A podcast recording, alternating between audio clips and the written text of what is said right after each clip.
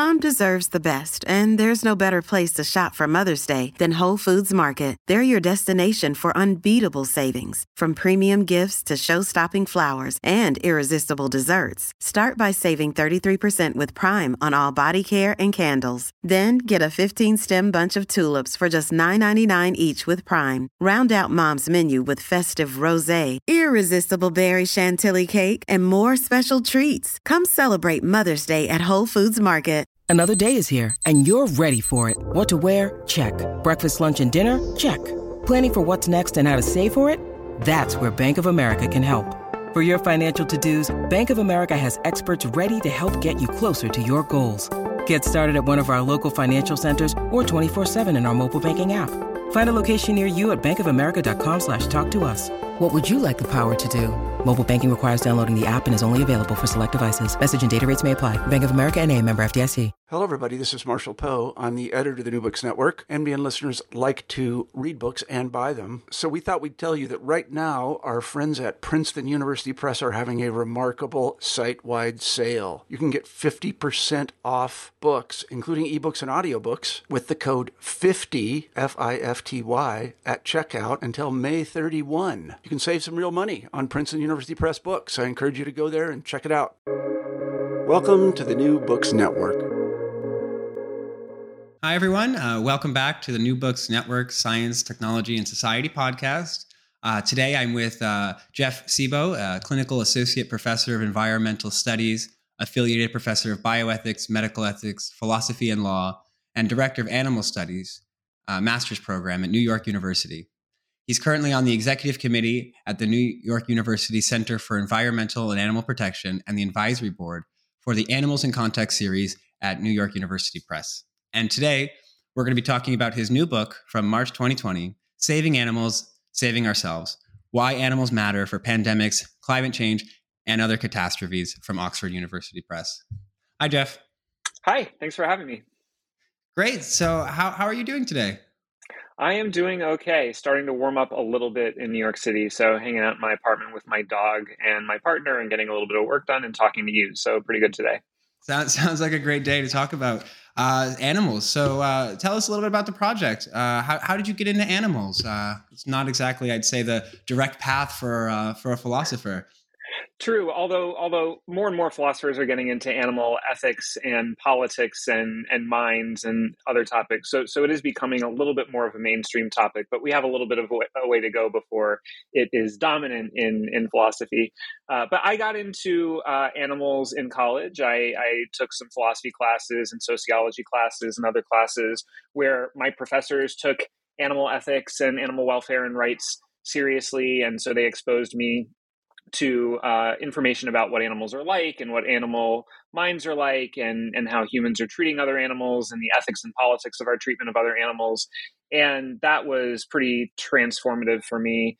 And there was not too much animal advocacy going on at, at Texas Christian University, which is where I went to college at the time. And, and so there was an opening to, to do some animal advocacy. And, and so, both because of the power of the information and the arguments, and because of the neglectedness of that topic in that place i gravitated in that direction and i held on to that through grad school and and that sustained interest cu- coupled with some happy accidents is is what led me to have a career in animal ethics. Great. So um you know when when did this book start? Well, when was the project founded?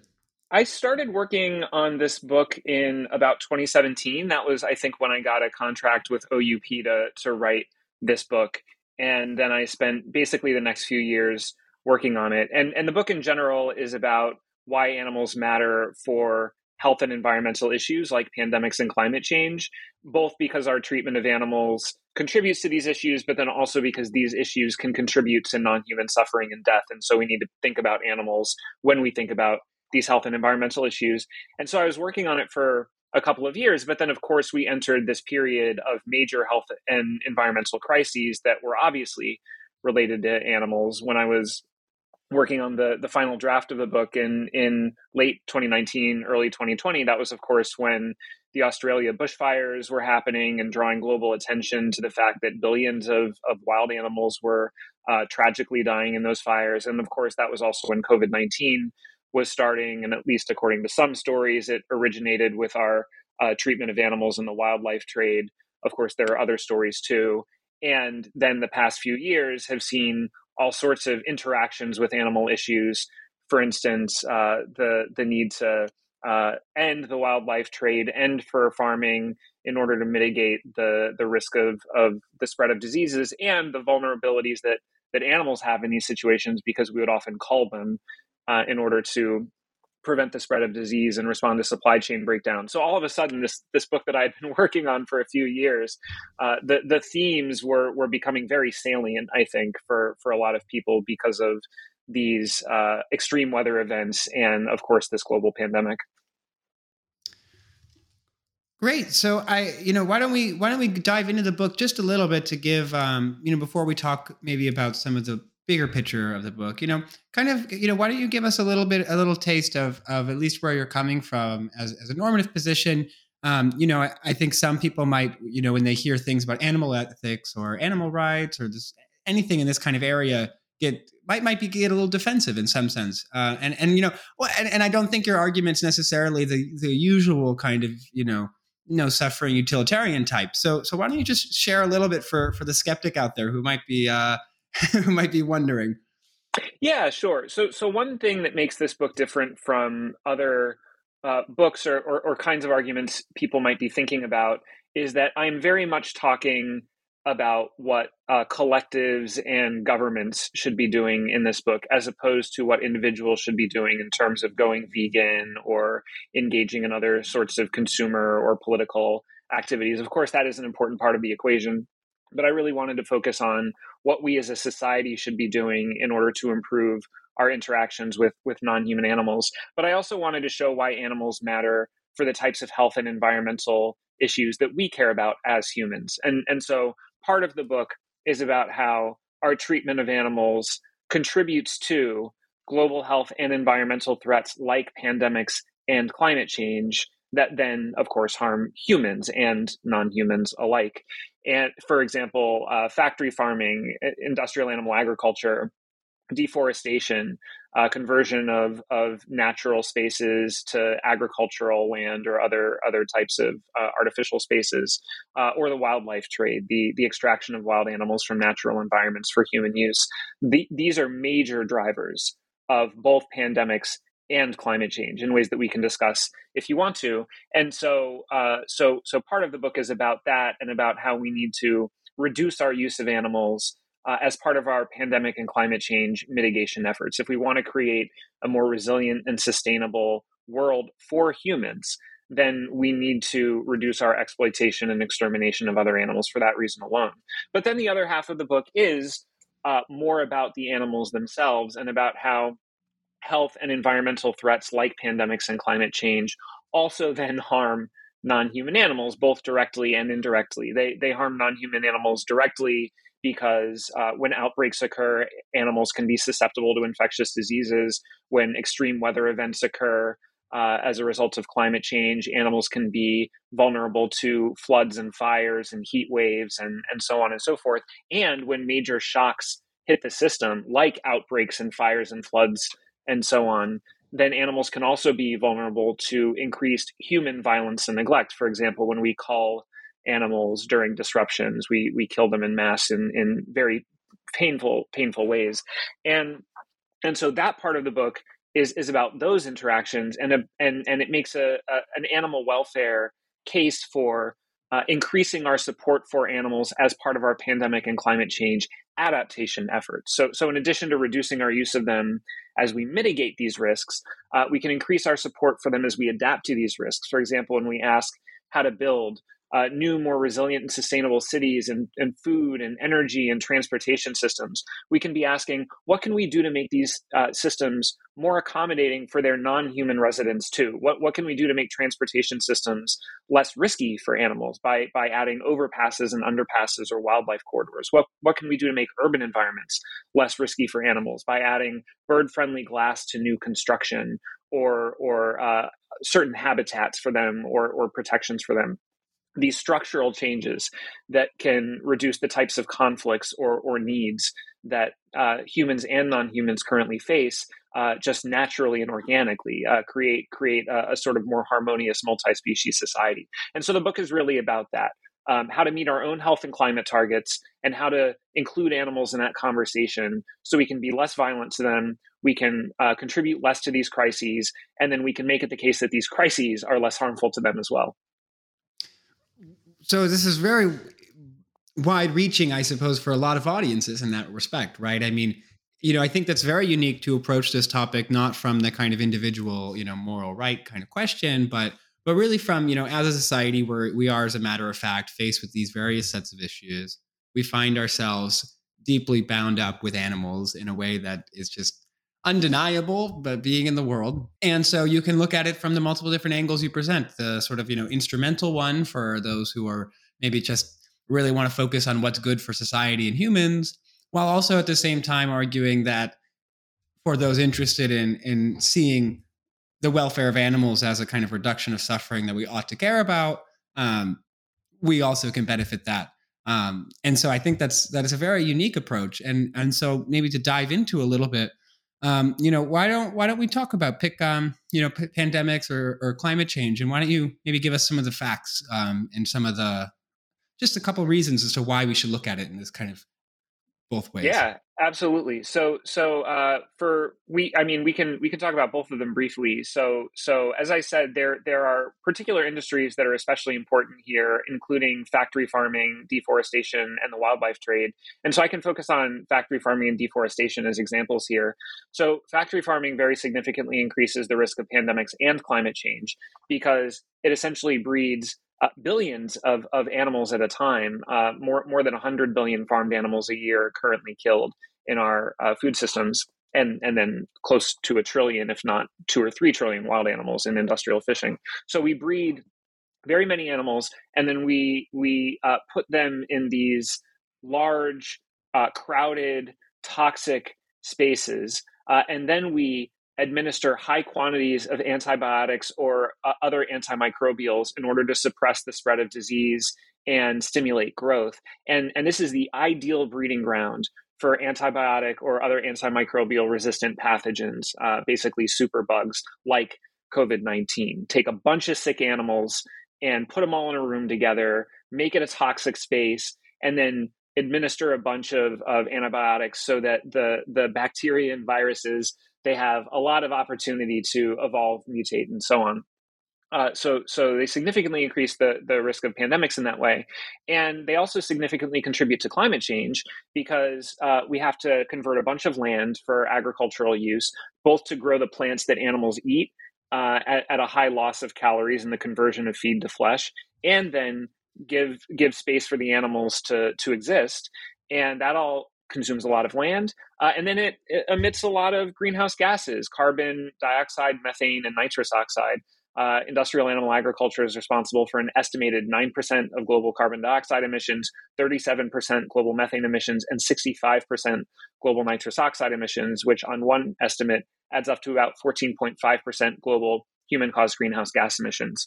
And then part of that story is that uh, factory farming is contributing to deforestation, which then also contributes to pandemics and climate change in various ways. Uh, so, so deforestation can contribute to pandemics because when we clear land for human use, we can sometimes increase encounters between humans and wild animals who carry uh, zoonotic diseases, and uh, we reduce forested biodiversity, and biodiversity can function as a buffer against the spread of diseases. So sometimes when you uh, reduce biodiversity in an area, you can make it easier for certain diseases to spread among remaining animals and then reach humans. And then similarly with climate change, forests are natural carbon sinks. They, they capture and store carbon dioxide in the ground. And so when you cut down a forest, you uh, not only release stored carbon dioxide into the atmosphere, but you diminish the planet's ability to capture and store carbon dioxide in the future.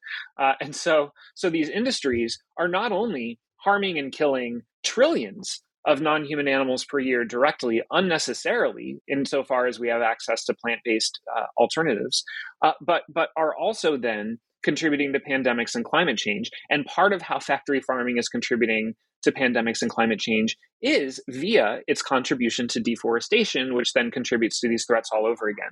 So our our, our consumption of animals in general, exploitation and extermination of both farmed animals and wild animals through these industries is is a leading driver of the very health and, and environmental threats that we are now realizing we need to get our acts together and deal with. Uh, and then the other side of the equation, as I said before, is and, and I can go quicker here, but but again, you know, uh, pandemics can uh, affect animals because animals can be uh, susceptible to respiratory diseases. Climate change, of course, is going to affect animals. You know, this is a, a, matter of ice caps melting and sea levels rising and, and oceans becoming more acidic and temperatures changing and, and coastal areas flooding and increase in the frequency and intensity of extreme weather events, uh, regional conflicts over land and water and, and food and other resources and mass migrations for humans and non-humans obviously this is all going to affect animals both because it can make their environments less hospitable, but also if they do venture out in search of new places to live or eat or or drink or anything else, then what do we do? the same thing that we do with them in pandemics. We call them in the case of pandemics and in the case of climate change, we we label them as invasive species and we kill them to to protect our economic interests and, and other interests. So, in all of these cases, animals are vulnerable to the same environmental threats that we are. And then when they try to respond to those threats, if they can, uh, we will often respond to that violently.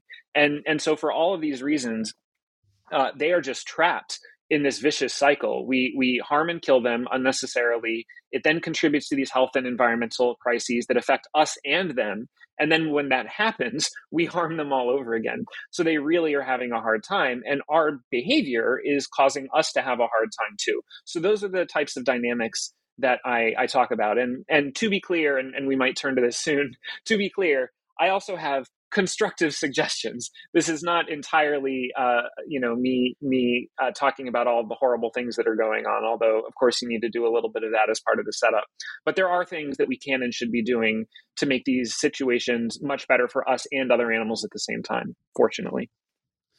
So I, you know, before we get to that, which is an important thing to to to bookend and to make sure we we do turn to towards the end you know, I want to ask a little bit more about um, about kind of the social relationships with animals. Um, you know, when you were talking about factory farming, you use this word toxic, which mm-hmm. um, has a sort of dual meaning here because you know normally in the public sphere we use the word toxic actually to refer to kind of social situations of maybe power True, dynamics yeah. and things but but really i mean you meant it there i think toxic in the kind of biochemical sense like like hazardous you know right. like i did. But it but you I, I if you were about to suggest that both both senses of the term fit then i agree with you. Right. And and you know and i'm wondering kind of you know something that we like to think about in, in sts is is kind of you know how how are the ways that that the world is influencing the ways that we think and and how is the ways we think actually being put back on the world and so even in this example of, of factory farming, of, of how we treat animals, you know, I'm, I'm curious of, you know, if, you know, what kind of thoughts might then emerge for thinking about um, like the, the politics of this, the society part of this, of, of, you know, what does it mean that we are really killing, you know, sort of like millions of animals every year. And we can kind of know, I think it's entering the social consciousness. We kind of know that it's wrong. I think Netflix has really opened up the kind of opportunity for people to to engage in this line of, of line of thinking. Yeah, that's a great question, and I really like the way that you set it up uh, by by talking about both the social and biochemical dimensions of the toxicity, and and and so I, I, can answer your question with I guess another ambiguous term, which is that uh, the part of the root cause of these problems only part because because there are many aspects of, of this problem. But but part of the root cause of, of, of these problems is that we treat animals as objects as property as commodities uh, in, in a dual sense of that term. Uh, socially we frame them and describe them as objects and property and commodities. And, and you can see that in all aspects of our language and culture right? We we we just we use the the word it uh, to refer to animals instead of the word he, she, or they in many situations, right? Uh, and and we talk about in many languages uh, animal flesh as things like meat or or you know uh, chicken, not chickens, but chicken or pork, not uh, pigs, but but pork, uh, beef, not cows, but beef. Right? We use we use language in all these ways to distance ourselves from the violence in which uh, we, through our consumer behavior and other types of behavior, are complicit. And and this, of course, is not my point. This is an old point. It goes back to feminist care ethicists like Carol Adams and, and other people who have been making this point over the years. Uh, we we distance ourselves from animals, from their subjectivity, from their individuality, and from the the violence that we inflict on them by framing them as as objects who are, that are here for our use rather than as subjects who merit respect and compassion. But but then at the legal and political level, we also literally treat them as objects because under the law in most jurisdictions, you can either be a, a subject or a person with the capacity for rights that are appropriate given your interests and needs, or you can be an object without the capacity for any rights at all. And right now, in most jurisdictions, including in the United States, non human animals have the legal, like the basic legal and political status of objects. Uh, and, and of course, there are some animal protection laws, in, in some places, quite strong animal protection laws. But fundamentally, these laws are the same types of laws as we might have over you know other sorts of property or matters of public interest that, that we happen to care about right we protect animals in the same spirit that we protect paintings and statues when we care about them we put some protection laws on the books, but fundamentally they are objects that can be bought and sold and commodified. And so when we don't care about them, they have no legal or political resource. They of course have no legal or political representation. And and so both socially in the way that we cognize them, the way that we talk about them, the way that we think about them, and legal and legally and politically, the the classifications that we attribute to them that uh, then determine the ways in which we can consider them under the law in all of those respects, we treat them as objects.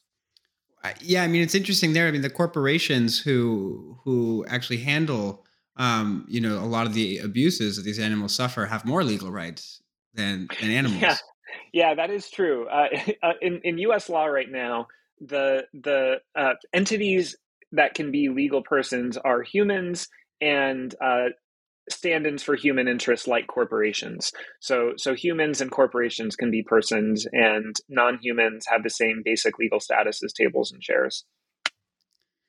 That uh, I mean, I, I think that goes without saying what it says about um, different legal interests, certainly.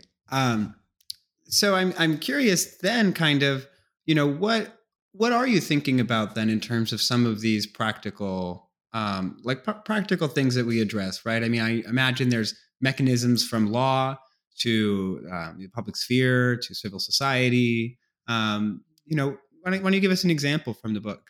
Yeah, sure. So, so I think that we can divide this into some more moderate things that we can do in the short term in order to improve the situation within existing structures and systems. And then there are more radical things that we can consider and discuss for the long run where we might consider making alterations to our basic uh, structures and systems themselves. Uh, so, so examples of the more moderate uh, short-term things that we can do, as you say, it, it involves law and policy, but then also various kinds of social change. A big part is our food system in addition to individuals uh, taking individual action by going vegan or engaging in, in, activism and advocacy of various kinds to the degree that you can, given your individual circumstances, there are also things we can do to make that easier for individuals. For example, uh, uh, governments can use informational laws to uh, informational policy to get information out there about what animals are like and how humans are treating other animals and how that contributes to health and environmental issues. And uh, they can also use financial policies in order to shift subsidies away from conventional industrial animal agriculture and towards alternatives like plant agriculture and plant based meat and cultivated meat. These are, relatively speaking, much more humane and healthful and sustainable food systems that can efficiently feed everybody without harming animals uh, or or humans or the environment nearly as much. So, so shift subsidies from the bad kind to the good kind of food system, and uh, also uh, regulate the food industry so that they have to treat animals and workers better, so that they have to pay for the public health and environmental harms that they cause. And doing all of these things together will result in prices gradually going up for harmful food products, uh, prices gradually going down for better food products, and and so we can have this nice just transition away from the bad kind of industry to the good kind of industry. And along the way, we can be investing in jobs programs, uh, helping workers and farmers transition so that, uh, as with consumers, nobody needs to be deprived of, of food or a living wage uh, as as part of this transition. We we can convert to a better food system, and we can make sure everybody is taken care of, both as as workers and consumers along the way. Uh, and on then, this question, sorry, of, go, go of, ahead. Yeah. yeah. So so on this question of, of food points, I, I want to push mm-hmm. on this a little bit just to to see what your your thoughts are. Mm-hmm. Um, you know, one, you know, in the environmental studies literature, I'd say there's there's probably an equally large group um, that's deeply concerned with sort of like single crop uh, agriculture, um, the rise, say, of I'm thinking of like soybeans in Argentina, kind of. Um, mm-hmm. Mm-hmm. And so I, am curious, kind of how one might then think about um, this this food supply change, and I, and on the back of my mind is technology here. I mean, it's sort of idea of absolutely sort of yeah. neoliberal economics here, and you know we yes we could just move away from from from animals and we could maybe um, you know maybe ideally it would be some more diverse crop system but one might think just in the absence it might just increase the kind of single crop large scale agriculture that um, you know has I, I, I don't want to say equivalent we don't need to weigh harms here but carries with it great harm for environmental uh, studies too. Yes, absolutely. Well, I, I, think we we should weigh harms because that is where the answer is. Right. Uh, the it, it is absolutely crucial to acknowledge, and and I think people in the vegan or animal uh, rights community are often sometimes bad uh, about acknowledging this. Uh, every food system causes harm. Every food system is in various ways violent. There, there is uh, consumption of resources, uh, production of, of waste and pollution, harm to animals, for example, wild animals in the crops, exploitation of workers. All food systems have some degree of these types of, of harm. But of course, these are varying degrees of, of these types of harm. And so, so uh, there are a couple of things to say here. One is, first of all, as a baseline, uh, a world with industrial animal agriculture is much worse in all of these ways than a world without industrial animal agriculture, even with respect to plant agriculture, because you actually have to grow many more plants to feed farmed animals and then eat them than you would have to grow in order to feed humans directly. So if you are worried about, for example, like mono monoculture, like plant agriculture, then then you should be first in line to get rid of industrial animal agriculture because that is mainly where these these plant products are going, right? Um, and and then the other thing to say is, so so yes, uh, generally speaking, plant agriculture, plant based meat, cultivated meat are all better than industrial animal agriculture in these ways. But that is not to say that they are like beyond approach reproach. We we can still critique uh, and and improve these food systems as well, and we can select among them. Uh, and and so I, I, I would definitely not say that a food system is just and healthful and sustainable simply in virtue of not being industrial animal agriculture. We can all agree that we should get rid of industrial animal agriculture, and then we should think really seriously about what combination of food systems we should be working to scale up uh, when when we are replacing industrial animal agricultures. But but yeah, I so I, I, think that these are reasons to be thoughtful and selective and strategic about what kind of future food system we build. But they're not for a moment reasons to second guess the need to end industrial animal agriculture. That's a that that that's a great that's a that's a great point. Um, I, I think a lot of people don't actually realize the extent to which um, sort of monoculture crops actually are used mostly for feeding animals. Um, right. Um, you know, I think the soybeans in Argentina is a great example. If anything, I think a large p- portion of that is actually going towards like beef, uh, beef and cattle, uh, yeah, cattle raising, which is uh, exactly, exactly right, right. So, um, so I guess on this on this last point, I, I want to maybe think a little bit about maybe more specifically some of those um, political things, right? So, I mean, of course, there's a kind of regulation, there's a kind of market structure. Um, is there is there another sort of tool that that you might be thinking about? Mm-hmm. Yeah, so so there there are a couple of different directions to take it in. I'll briefly gesture it at two, and and then if we have time, we can explore them further. And if not, no worries. Uh, one is there are just other uh, moderate things we can be doing in the short term in order to improve the situation as well. So I focused initially on improvements we can be making to our food system. But as I mentioned, th- this topic is much more expansive than our food system, right? It also includes uh, how how we interact with other animals like laboratory animals in research and wild animals who are vulnerable to fires and floods and so on. And there are various things we can do in order to to address those issues too. One is that we can include animals in the impact assessments that inform policy decisions and we can try to select policies in a wide range of, of contexts that are co-beneficial for humans and other animals uh, and that includes in education and employment. We can improve education so that people learn more about the right way to relate to animals. And as we have jobs programs to, to build a resilient sustainable future we can train and employ people in jobs where they care for animals rather than harming animals. Uh, and then similarly with social services and infrastructure we can ramp up veterinary medicine and those types of services for animals and we can create better infrastructures for humans and non-humans to coexist with each other. And that way we won't find ourselves as much in these tragic circumstances where something bad is happening and we have no option but to kill animals in a really violent and painful way because we'll have other resources and options available to us at that point right? Um, that's one direction to go in. And then the other direction to go in is thinking about the deeper, more structural changes that we need to be making in the long term.